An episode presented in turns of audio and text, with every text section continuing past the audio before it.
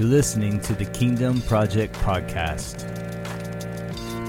These are discussions on biblical theology and interpretation. The emphasis is on context and grace. The goal is to promote biblical literacy by displacing and debunking most modern interpretations. The challenge is to engage in healthy conversation that may stretch but sharpen iron.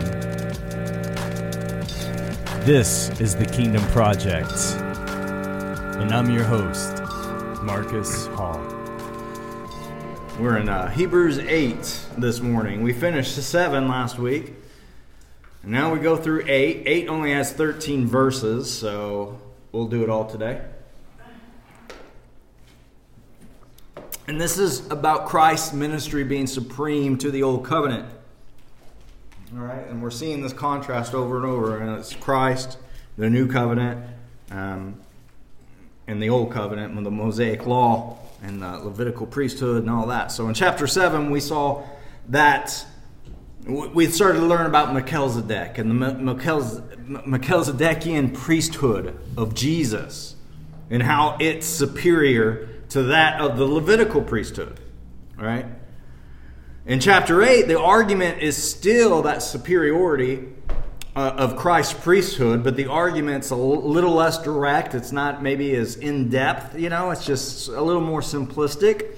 And uh, the, the writer appeals to the covenant on which that priesthood is based, all right? So the, uh, the uh, Aaronic priesthood was grounded upon and regulated by the Mosaic law, the Mosaic covenant.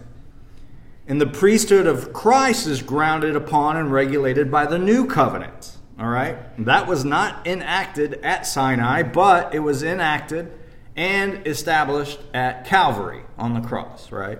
So, you know, there's uh, just to cl- be clear from something last week when I touched upon the Mosaic law and uh, saying, how does that apply to us today and or whatever? Like and i said it was not binding to us. And the, the that's not to say olivia's probably laughing oh, it's like i don't have to say this i know. There's only there's just a big conversation this week about this. Uh, and i said nobody you know the bible does not uh, divide the law it's been Christians. Uh, Olivia found out uh, really originally it was uh, the Westminster Confession, which was what, 16? 16. in the 1646 or something like that. Like it was in mid 1600s. They were prob- probably uh, the first to divide the law up. And so uh, there are many today that say the only part of the law that's been fulfilled would be the ceremonial because Jesus fulfilled that, right? He was the, the, the sacrifice and all that. So the, the moral and the civil law, that's still binding to us today. Um, however, I said the Mosaic, Mosaic, the Mosaic law is a unit. You have to have it. James is clear. You break one, you break them all, right? 613 laws. But besides the, having the Mosaic law, you have to have the Levitical priesthood. So if you want to have the law, you got to have the Levitical priesthood. We don't have that, right? Last week he called them former priests. Who's the priest now? The great high priest is Jesus. So, say all that to say that was old covenant transition into a better, more superior uh, covenant, which we'll see today by Jesus. He's the he's the king, he's the high priest, he was the sacrifice. All fulfilled, right? He fulfilled the law that's accredited to us among everything else that we've learned, uh, you know, being saints and being holy and righteous uh, in our spiritual standing before the Father. That does not mean that I believe uh, or I'm against law, right? Uh, or am I against obedience to, to God, which antinomians would say obedience to God is legalism. Uh, so I don't, that's not what I was saying. But to clarify, we are under the law of Christ in the new covenant. The law of Christ are the two commands love God with all your heart, mind, and soul, love your neighbor as yourself. That encompasses all of the old, right? If you have been born again, right, in faith through Christ, then you're made a new creation. We've seen that, right? You're a new creation. You're, you're new. Your mind's being renewed. You're going to grow in maturity uh, and sanctification and uh, relationship with the Lord. Therefore, you're going to love law, like God's law, as in do not commit adultery, do not murder, all these types of things, right? That encompasses it all. If you're following those things in Christ, loving God, loving your neighbor, right? You're you're going to be like, I don't want to do the, these these other things. Like I don't want to lie, I don't want to cheat, I don't want to steal. So it's not anti-law, but a lot of times when people do that, as we when we started Galatians, I said uh, that that is the most. It, people could say it's the most antinomian type of, of letter that there is, and because it's like your dad, like no law, and all that stuff. Anyway, um, there's this talk of antinomianism and uh, this week, and uh, and to be clear, antinomianism, the the the clearer definition is people who object obedience to God because they think it's legalism. All right? And then there's like no law whatsoever. It's just a license to do anything that you want to do. But it gets very lost in translation with the grace message. People who preach grace and teach grace, uh, much like I do, those people are uh, called names and, and, called things too. Uh, Andrew Farley being one of those, which I think he's great. Um, but, you know, I mean, it's not like I don't listen to, but I mean, one of his books I read back 2016, I was like, ah, oh, this is it.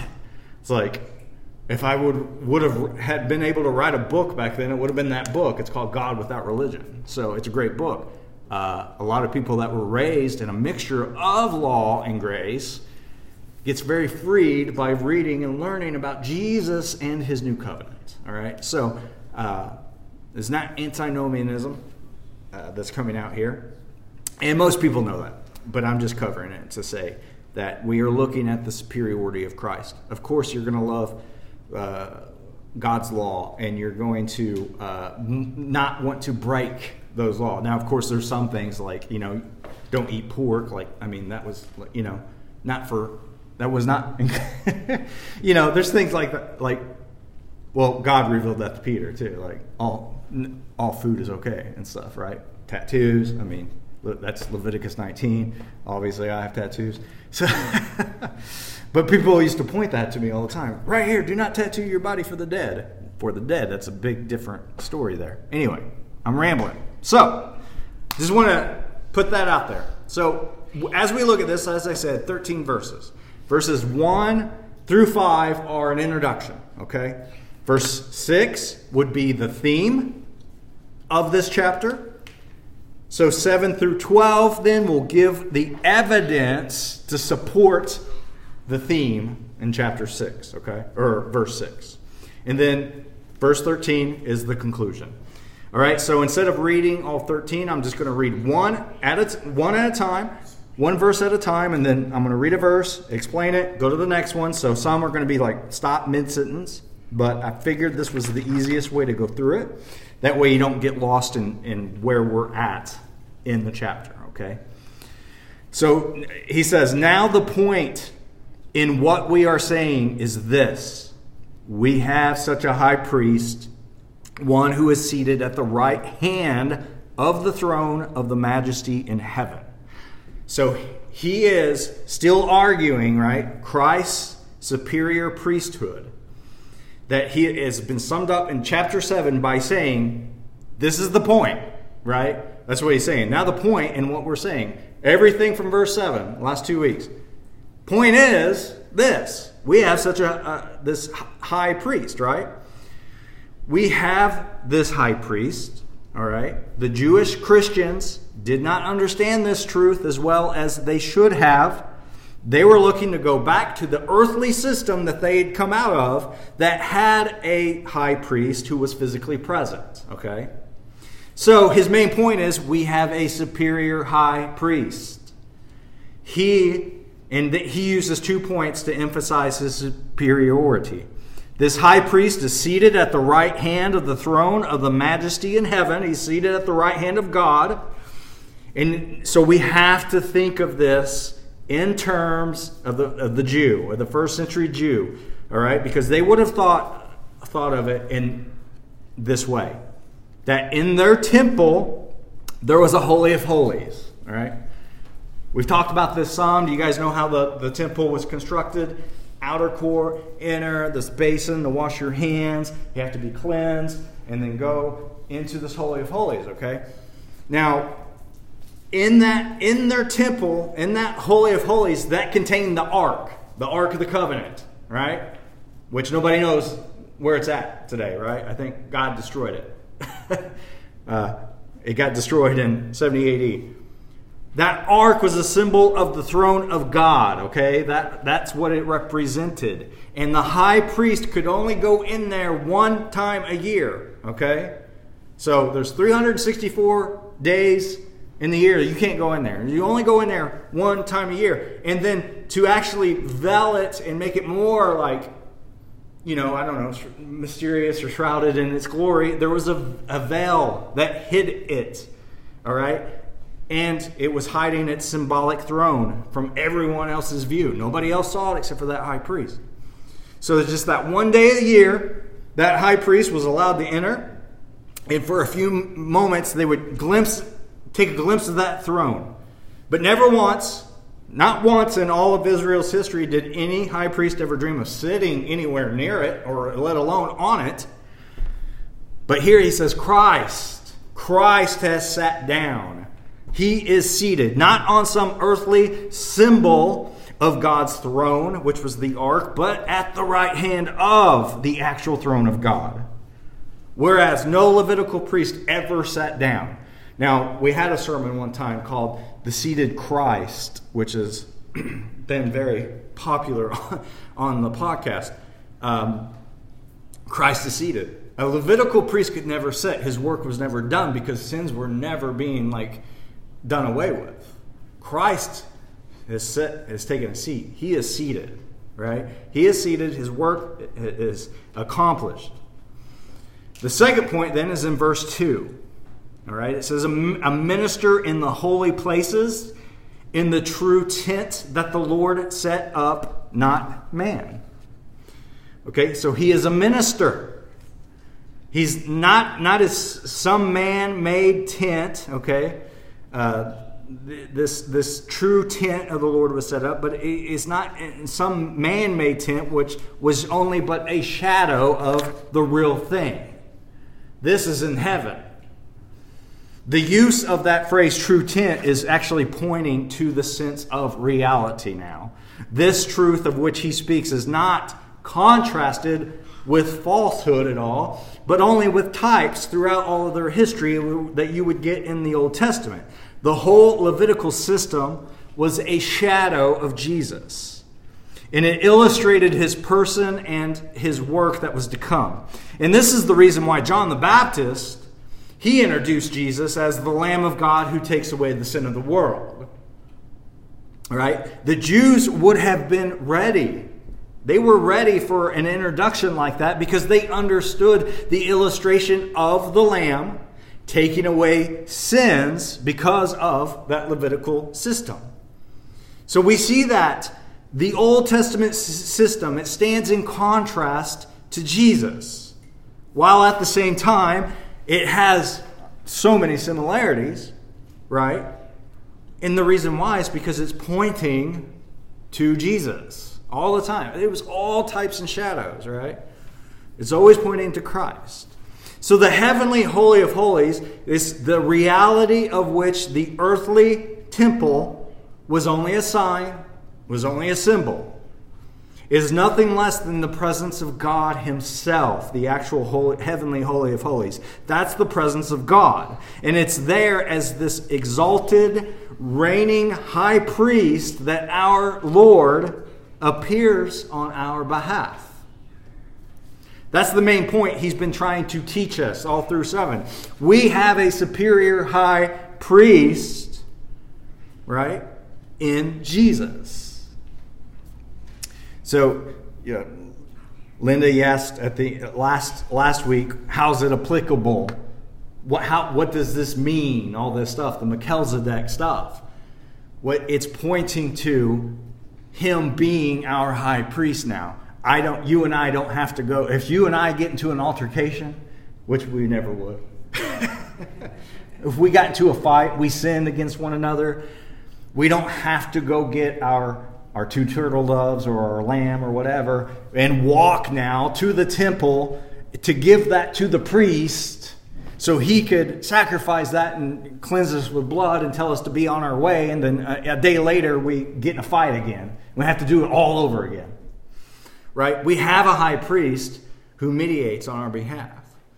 We can go to the throne of god boldly and approach it and we can take care of that. We know as a brother and sister in christ that we could say, sorry, uh, that, that happened. And, and Jesus is now the high priest, and he's the one who, who is able to do that. It no longer has to be physical. It no longer has to be uh, blood shed by animals. It no longer has to be all this ritualistic things that take place in the temple, let alone we'd have to travel all the way to Jerusalem, which would be very hard. This now is universal in scope. It's been once for all, which we will see.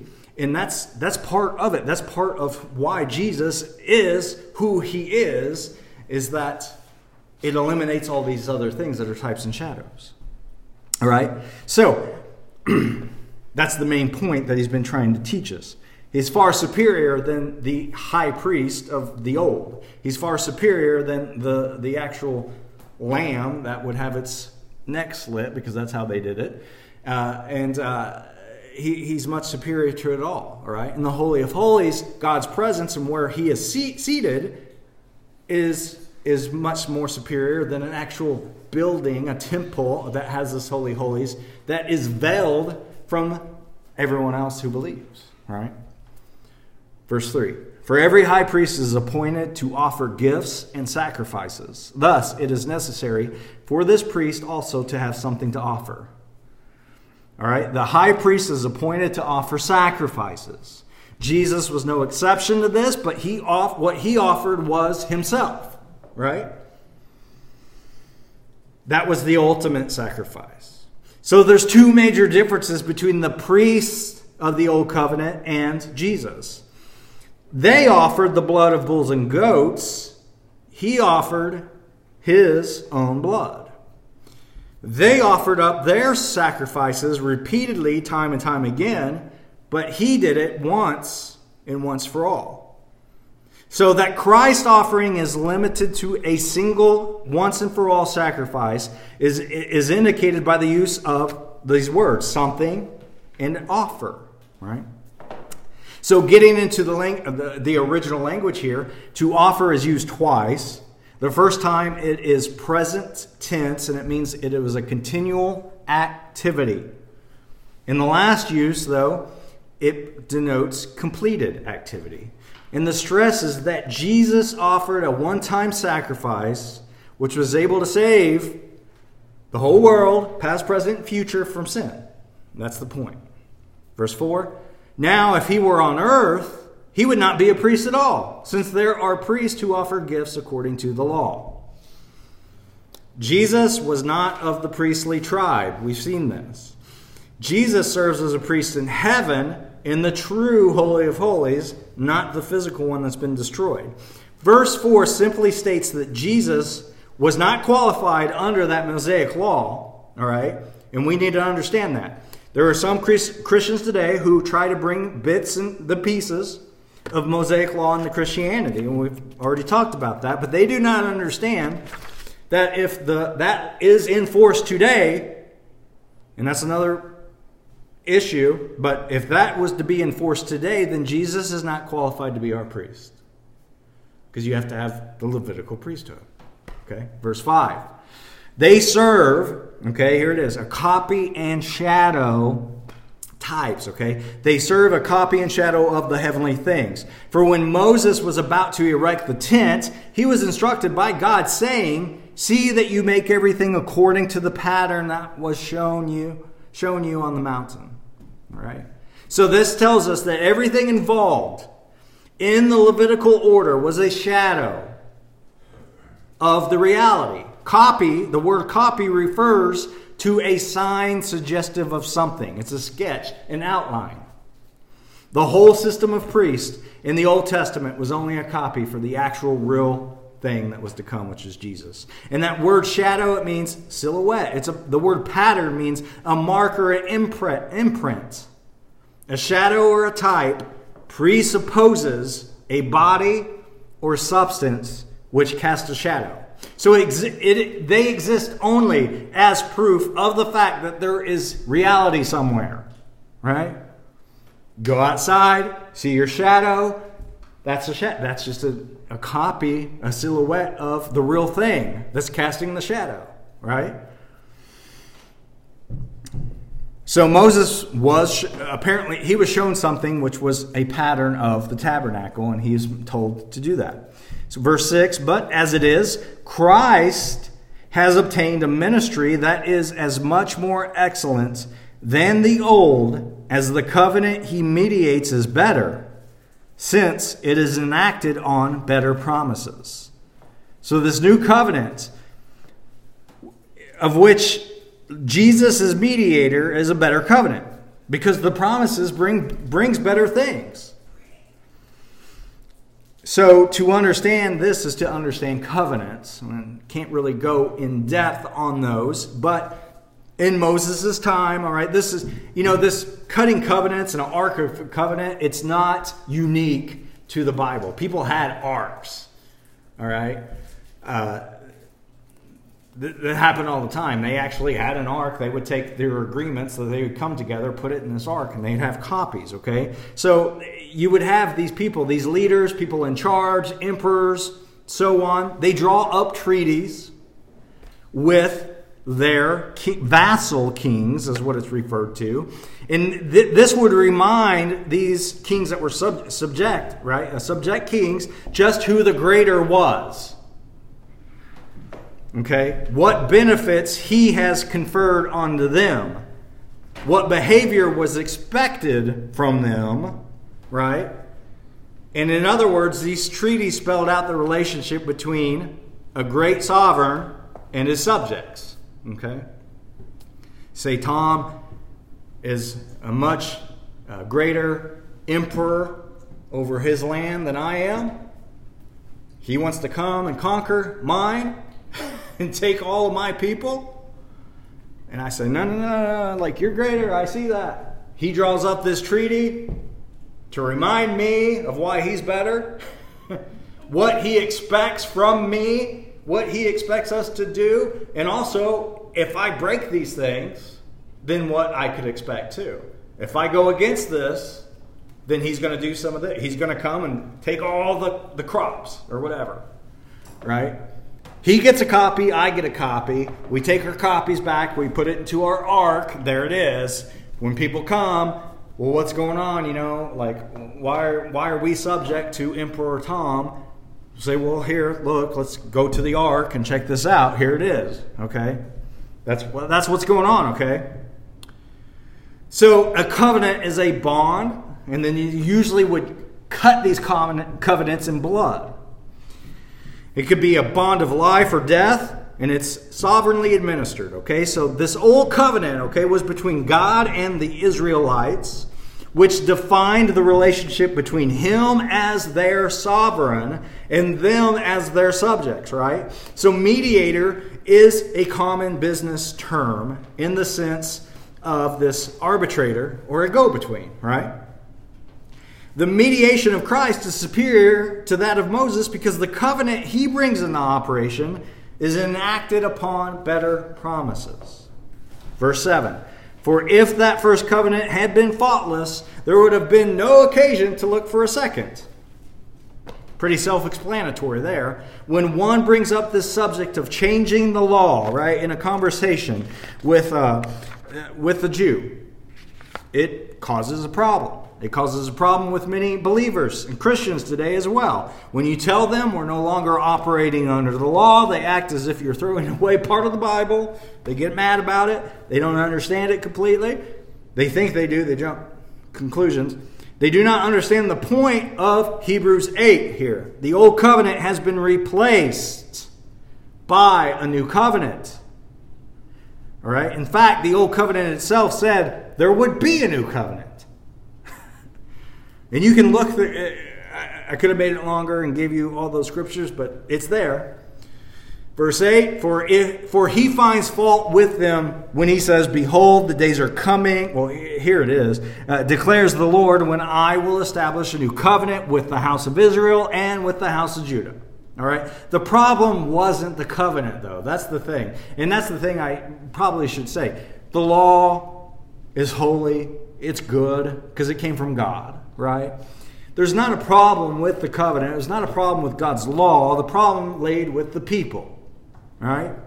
They couldn't keep it.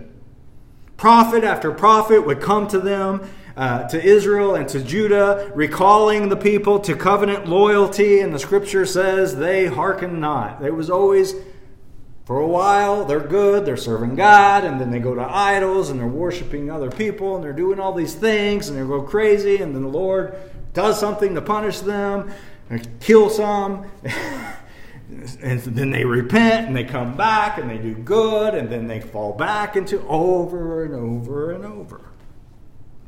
So the author is going to contrast the two covenants. The Mosaic covenant is what's called a conditional covenant. The new covenant's unconditional. The difference is that the conditional covenant depended on the faithfulness of the people, while the unconditional uh, covenant does not. That sounds weird, but hold on. An unconditional covenant depends on no one but God upholding his agreement. Okay? Our faith is a gift from God. It's not my faith. He gave it to me, right? I'm not in covenant with Jesus. I'm not in covenant with God. God and Jesus come together to make a covenant to give to us. So he's upholding the covenant. There's nothing for me to do to mess it up. Verse 9, not like the covenant that I made with their fathers on the day when I took them by the hand to bring them out of the land of Egypt. For they did not continue in my covenant, and so I showed no concern for them, declares the Lord. So this tells us that the new covenant is unlike the Mosaic. All right? In, in those areas where it is unlike it, it is better. While the new covenant will, will, will be at a, a radical variance with the old with respect to its effectiveness in accomplishing its goal. It accomplishes its goal. The substance of the two covenants in terms of the redemptive uh, intention is identical. All right? The old was a two party covenant. God had his, his part to play and his conditions to fulfill. The Israelites had theirs. You see that laid out in Exodus when, when uh, at Sinai and all that. Okay, God says, if you, if you will obey my voice and keep my co- covenant, then you shall be a special tr- treasure to me above all people. All right. So to be that ancient Israelite is to have a promise of this great blessing, but it also was to live under these conditions. All right. The problem with that was it was external. Okay? It's external. The Mosaic covenant manifests its distinctiveness as this externalized summation of the will of God. All right? A law has been written, a will has been decreed, but it stands outside of man. And it demands conformity. Right? Think of the Sermon on the Mount. What do we refer that to or call that as? Moses 2.0, right? Jesus on the Sermon on the Mount, he's pointing this out. You've heard it say, right? But I say this. And he, what he's doing is saying, you've heard that, you've heard the external, but I say, look at this, internal, right?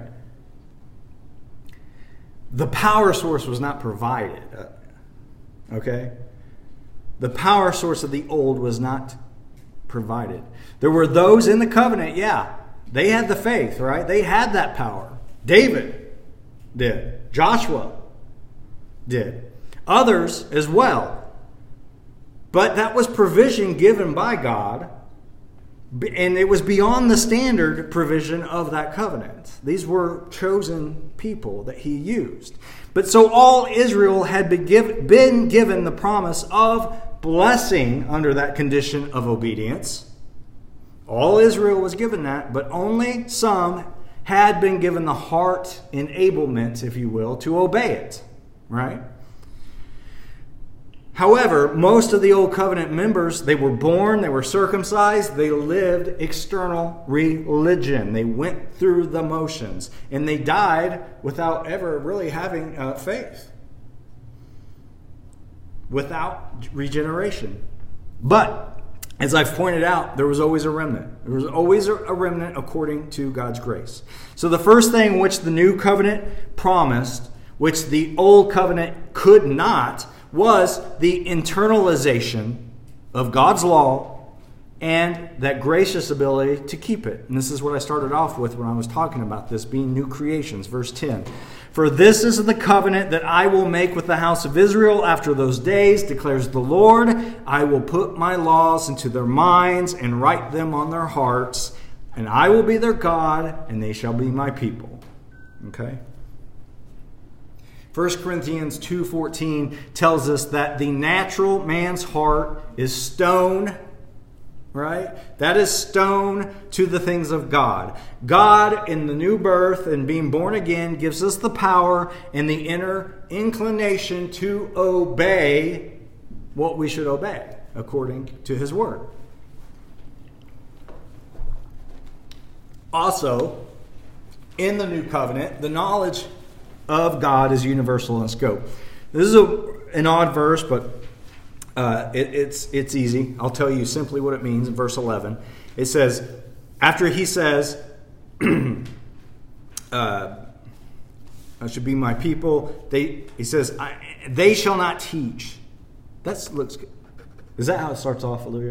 And they shall not. Okay. And they shall not teach each one his neighbor and each one his brother, saying, Know the Lord, for they shall all know me, from the least of them to the greatest. Okay, it's a weird, like, what do you mean they shall not teach? That's a weird, it's a weird verse, right?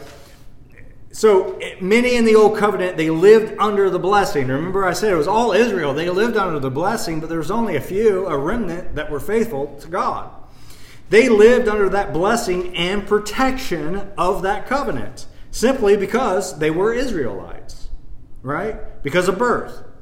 Many of them did not have faith in God. Evangelism then was actually necessary to them. The verse is simply saying that everyone who are in this new covenant, they're believers already. Okay? They have been taught. We, we, we, can, we continue to teach them, but you know God. You're in the new covenant, you know God right? That's simply what this is saying. And this new covenant also brought complete, full forgiveness of sins. Verse 12 For I will be merciful toward their iniquities, and I will, I will remember their sins no more.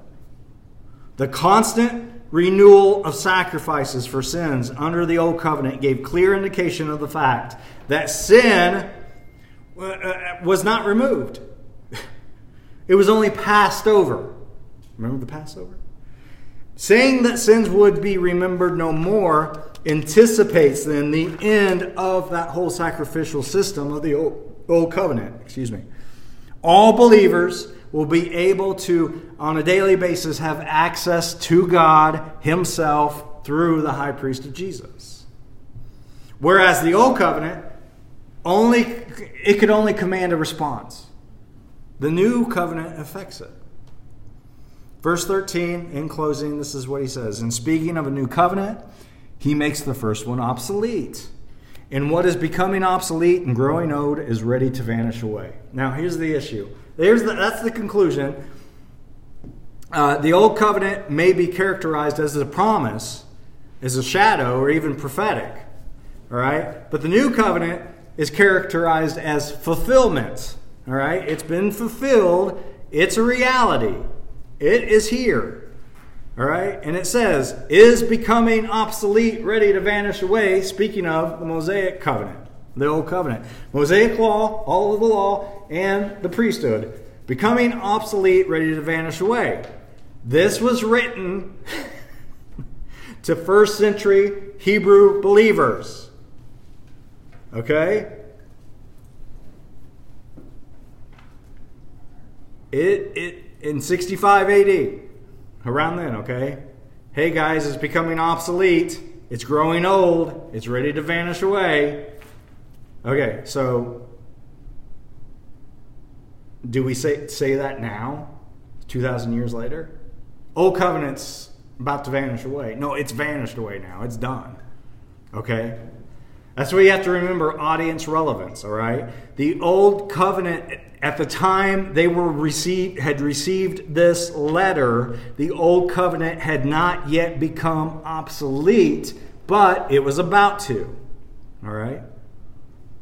Now, is it just a coincidence? I don't think it is because the Lord wrote the Bible, right? That the Bible speaks of the passing away of earth and heavens and, and all that stuff using the same language to make worn out or declare obsolete. We saw this in chapter 1 of the heavens and the earth, and now here it is about the old covenant. The same language. It's that's gone. It's vanished away. So we need to remember that. So, all of this then all of this has been written to say we have a superior high priest. It's a better covenant, better promises, and it's all dependent on God and Christ. And it's been fulfilled, it is enacted, and this is the reality has come. All those types, all those shadows are gone. And that's the point. Any questions, comments, disagreements?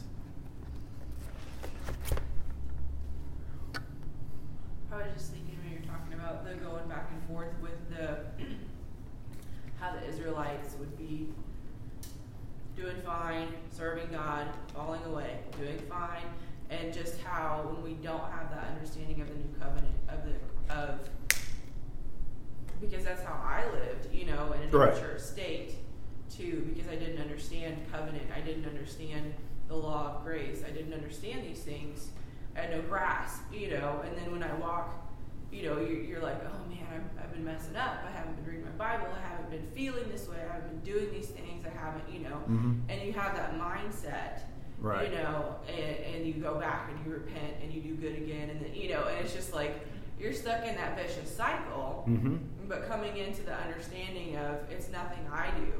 It's nothing, you know, like, it's such a secure place and it's such mm-hmm. a place of, I want to serve, I want to learn, you know, and that's where it comes. Instead of trying to please God, you know, it's done. you know, it's done. so it's yes. just like it's just that immature thinking too. And so many of us get stuck in those mm-hmm. religious works and those things that we think that we need to be doing that, that is preserving our salvation when in reality none of it is. No. Which but that kind of plays in with the new with the, the quote unquote moral things we have to do. Mm-hmm. You know, it's still that mentality of I have to do these things to stay here. But it's like, no, you don't. And we get so afraid of, well, if I stop doing this, is God going to be pleased? If I stop doing, you know. But just what I'm trying to say is just we have so many of those things, you know, and as your mind's renewed and you come into the secureness of your salvation and the work that is finished, right. it's such a freeing place and you are free to obey. You are free to live under that. Yes. Yeah. And you don't take it for granted, you as don't. some people would say. Well, that's greasy. You, that's sloppy grace. I do not. Right. I, knowing that, I do. I want to serve. I want. Sorry. No. sorry.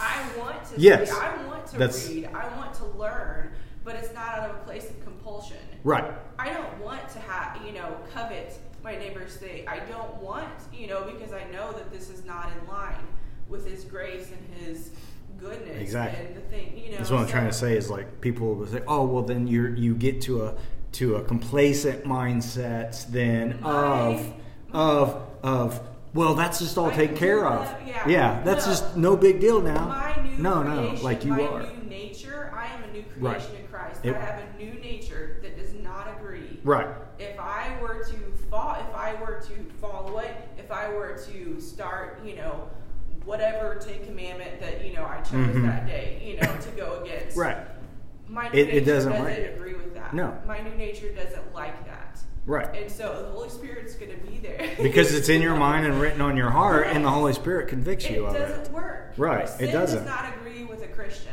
A No. truly saved person does not agree with sin, right and it is there, and it is guiding, and it and when it does still happen yeah, right yeah. there's uh, there's you just you can't rest there's no, No, you rest. There's you're not no- resting no in peace. grace doesn't mean you've backslid doesn't mean you've lost your salvation but you know because of god's word and because of the holy spirit that you have sinned Yes. and that is out of character It as you said with who you are as a new creation agree. and it doesn't agree No. and you know but there's many because they reject salvation being eternally secure mm-hmm. right? Right. they think you can lose your salvation they think that you have to maintain you have to do these things mm-hmm. that reject everything that what you say and that's why you're in the cycle of you know how many times have we been you know i mean you and i we when i say we that and then how many times have all of you even probably been you know you know the people that's not been at church for two months then they show up and you know when they show oh they're going to be up at the altar now crying and we're going to be over 30 minutes today right? No really and no i mean but you you learn the pattern. Mm-hmm. You live in the pattern but you see it the pattern in the others too right? And because you've been gone because you've been out because you, you went and done whatever then when you come back you think you have to go to the altar and you have now i'm not saying you don't repent you don't confess. You do we do these things still. But they think they were out of relationship like totally out in the darkness again. But they weren't. You know and that's but it's much like the israelites. It, that's gone now because of what it's all been dependent it's all dependent on christ and what he has done. His obedience his faith is what has us in the position that we are in now in him and has you uh, to, to for you to even to uh, to articulate the way you did just then even you know? If you were to have to tell people that's the way you do it